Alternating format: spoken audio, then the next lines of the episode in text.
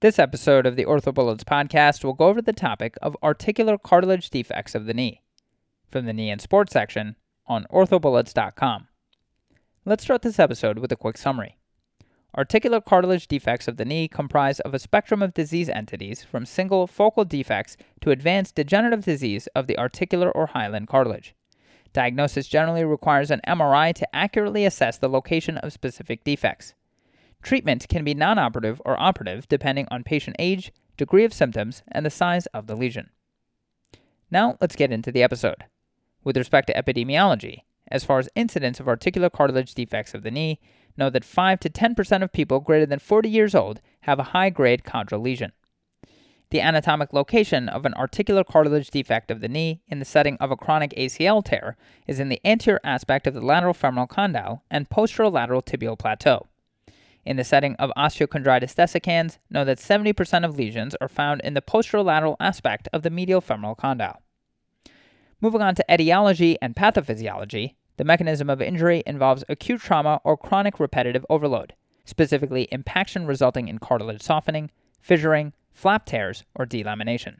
Note that the cause of osteochondritis dissecans is unknown.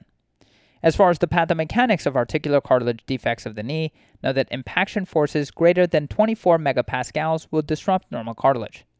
As far as cell biology, know that cartilage injuries have limited spontaneous healing and propensity to worsen over time. With respect to anatomy, be sure to listen to the podcast episode about articular cartilage for a full review about articular cartilage basic science. Now let's talk about the classification of articular cartilage defects of the knee and the ones to know include the Outerbridge Arthroscopic Grading System and the ICRS or International Cartilage Repair Society grading system. So, starting with the Outerbridge Arthroscopic Grading System, this is divided into five grades. Grade 0 corresponds to normal cartilage, Grade 1 corresponds to softening and swelling that is noted with tactile feedback with a probe. Grade 2 corresponds to a partial thickness defect with surface fissures that do not reach the subchondral bone or exceed 1.5 centimeters in diameter. Grade 3 corresponds to deep fissures at the level of the subchondral bone with a diameter of more than 1.5 centimeters. Finally, grade 4 corresponds to exposed subchondral bone. Moving on to the ICRS or International Cartilage Repair Society grading system, this is also divided into five grades, where grade 0 corresponds to normal cartilage, grade 1 corresponds to nearly normal but with superficial lesions, grade 2 corresponds to abnormal with lesions that extend less than 50% of the cartilage depth, Grade 3 corresponds to severely abnormal, that is greater than 50% of the cartilage depth, and grade 4 corresponds to severely abnormal, that is through the subchondral bone. Moving on to the presentation of articular cartilage defects of the knee, patients commonly present with a history of precipitating trauma. Some defects are found incidentally on MRI or arthroscopy. As far as symptoms, patients can be asymptomatic versus having localized knee pain. Patients may complain of effusion, motion deficits, and mechanical symptoms, for example, catching and or instability. On physical exam, inspection should look for background factors that predispose to the formation of articular defects, such as joint laxity, malalignment, and compartment overload. As far as motion evaluation, be sure to assess range of motion, ligamentous stability, and gait.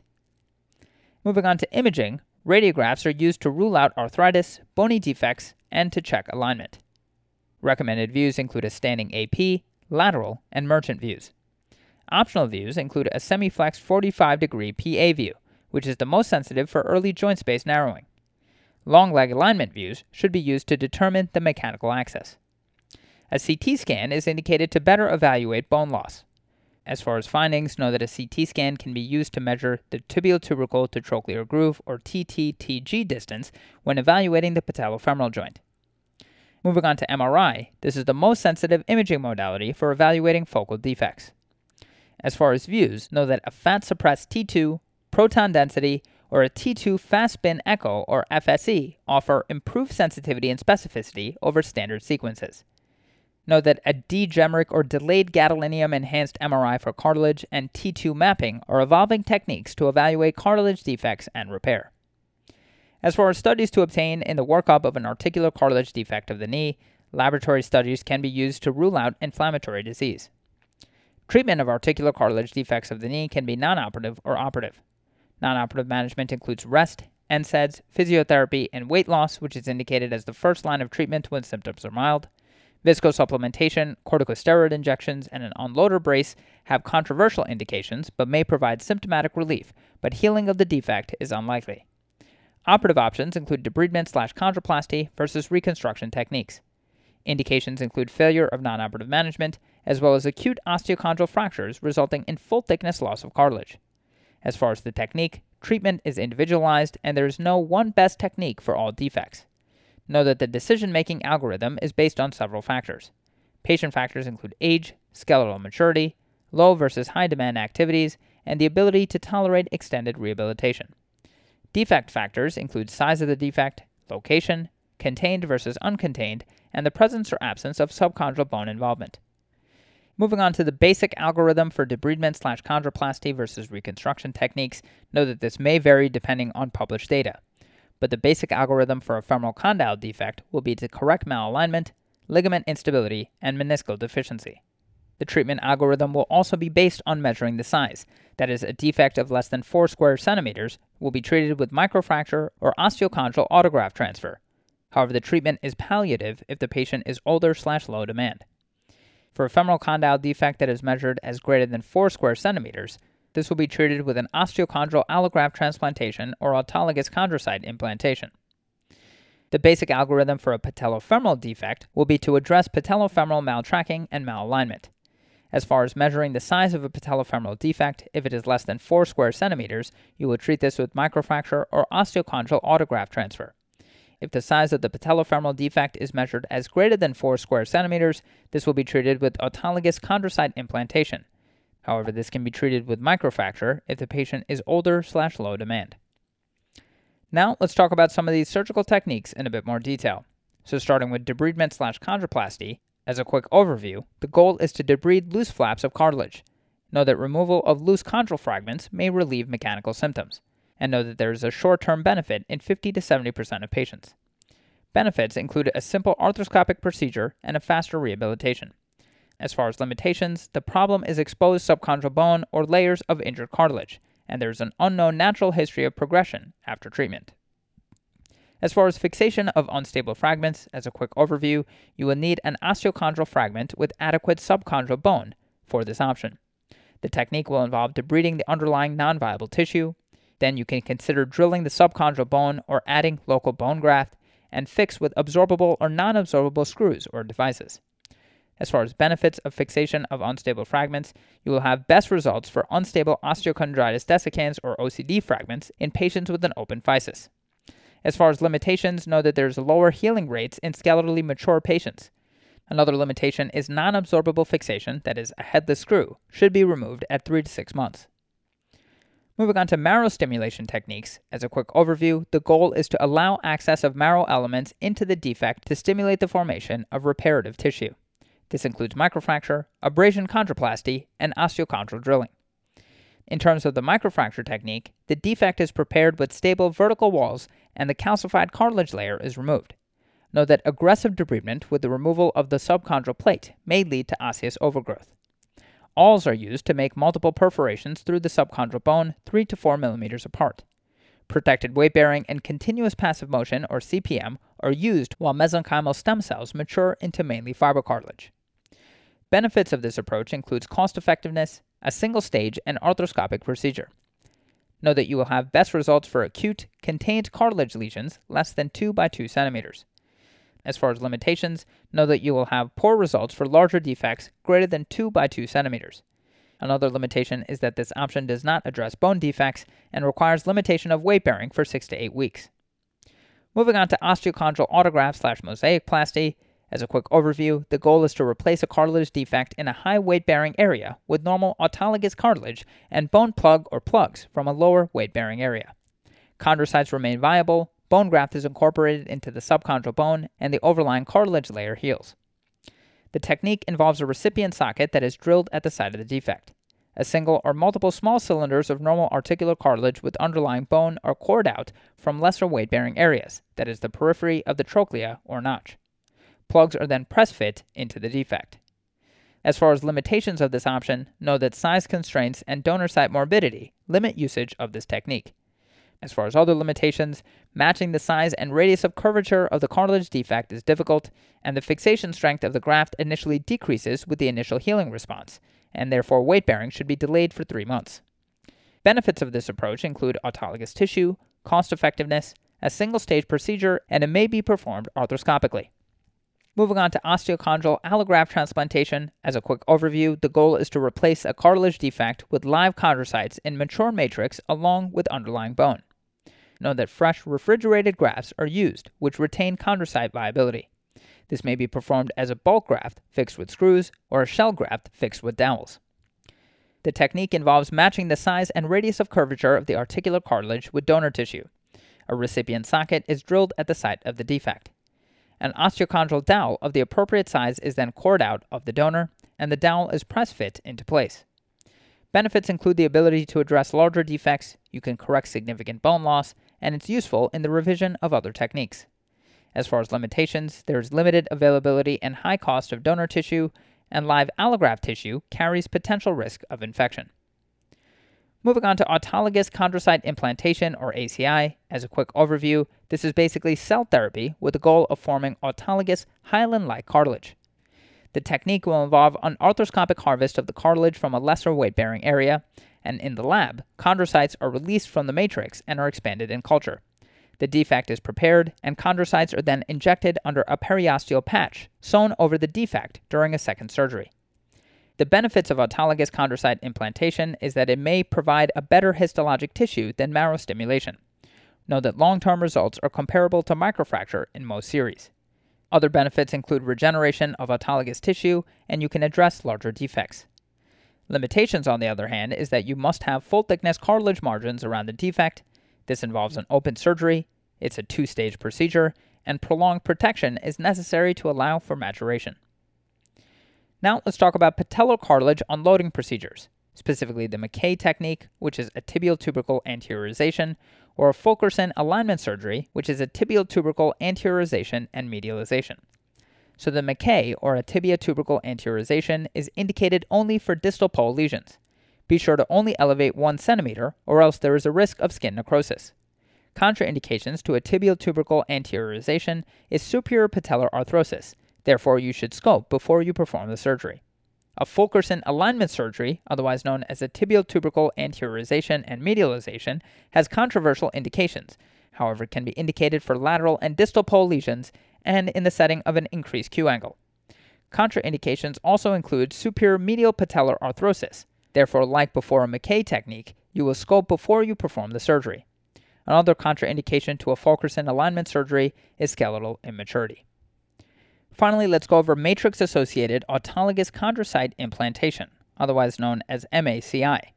As a quick overview, cells are cultured and embedded in a matrix or scaffold. The matrix is secured with fibrin glue or sutures, and this results in type 1 and type 2 collagen. As far as benefits, this is the only FDA approved cell therapy for cartilage in the United States of America. Another benefit includes the ability to perform this procedure without suturing, and it may be performed arthroscopically. The limitations, however, is that it's a two stage procedure and it's expensive. Okay, so now that we've gone over the major points about this topic, let's go over a few questions to apply the information and get a sense of how this topic has been tested on past exams. First question What type of tissue is formed by the activation of marrow mesenchymal cells following subchondral drilling of an 8 by 7 mm osteochondral defect? And the choices are 1. Elastic cartilage, 2. Fiber cartilage, 3. Hyaline cartilage. 4. Trabecular bone. And 5. Hypertrophic chondrocytes.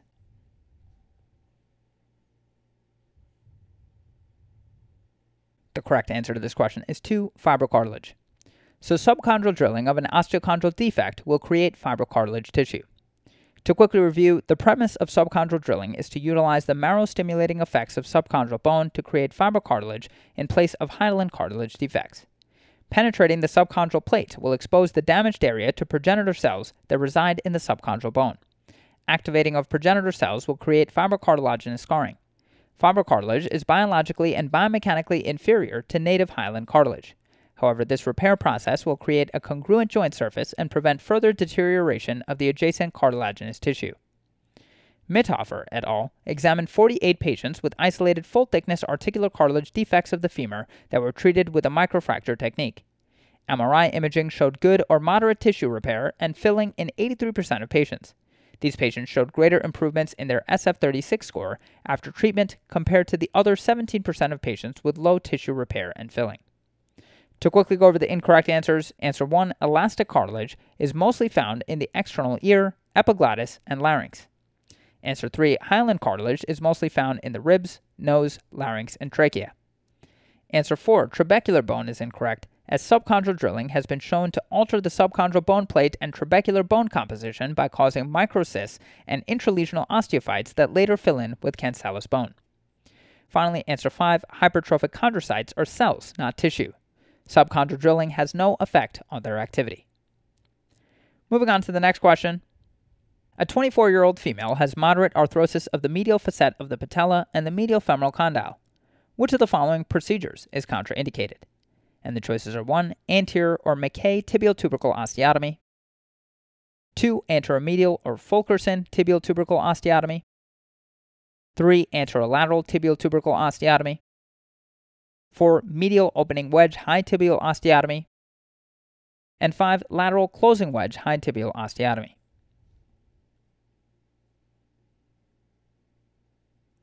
The correct answer to this question is 2. Anteromedial or Fulkerson tibial tubercle osteotomy. So, an anteromedial or Fulkerson tibial tubercle osteotomy is contraindicated in patients with significant arthrosis of the medial facet of the patella and the medial femoral condyle. To quickly review, anteromedial tibial tubercle osteotomy or Fulkerson procedure involves the transfer of the tubercle to a more anterior and medial location. Changing the vector of the extensor mechanism can help reduce lateral patellar subluxation slash dislocation and concomitantly unload areas of arthrosis on the distal and lateral aspects of the patella. When performing a tibial tubercle transfer, the surgeon should beware of proximal lesions or medial facet or condylar lesions. Thus, intact proximal and medial cartilage is required to obtain the maximum benefit from this procedure. Pascual Garrido et al., in a level 4 study, reviewed 62 patients who underwent autologous chondrocyte implantation of the patellofemoral joint for defects with an average size of 4 square centimeters. Those that underwent anteromedialization tended to have better clinical outcomes than those without realignment. However, 44% of the patients still required a subsequent procedure. Paulos et al., in a level 3 study, prospectively followed 25 patients with a dislocating patella that underwent a derotational high tibial osteotomy, medial or anteromedial tibial tubercle osteotomy. There were no dislocation recurrences in either group, and 92% of the patients stated that they were very happy with the results of their surgery and would undergo the procedure again. And moving on to the final question. Following a medial femoral condyle osteochondral autograft mosaicplasty, which of the following statements best describes the fixation of the graft? And the choices are 1. Graft fixation strength increases linearly with time until subchondral union at 3 months. 2. Graft fixation strength initially decreases during the early healing phase and then increases with subchondral bone healing. 3. Graft fixation strength does not change during the first 3 months following surgery. 4. Graft fixation strength is enhanced by early weight bearing.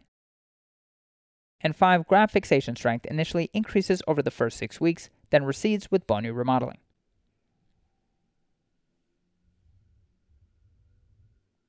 The correct answer to this question is 2. Graft fixation strength initially decreases during the early healing phase and then increases with subchondral bone healing.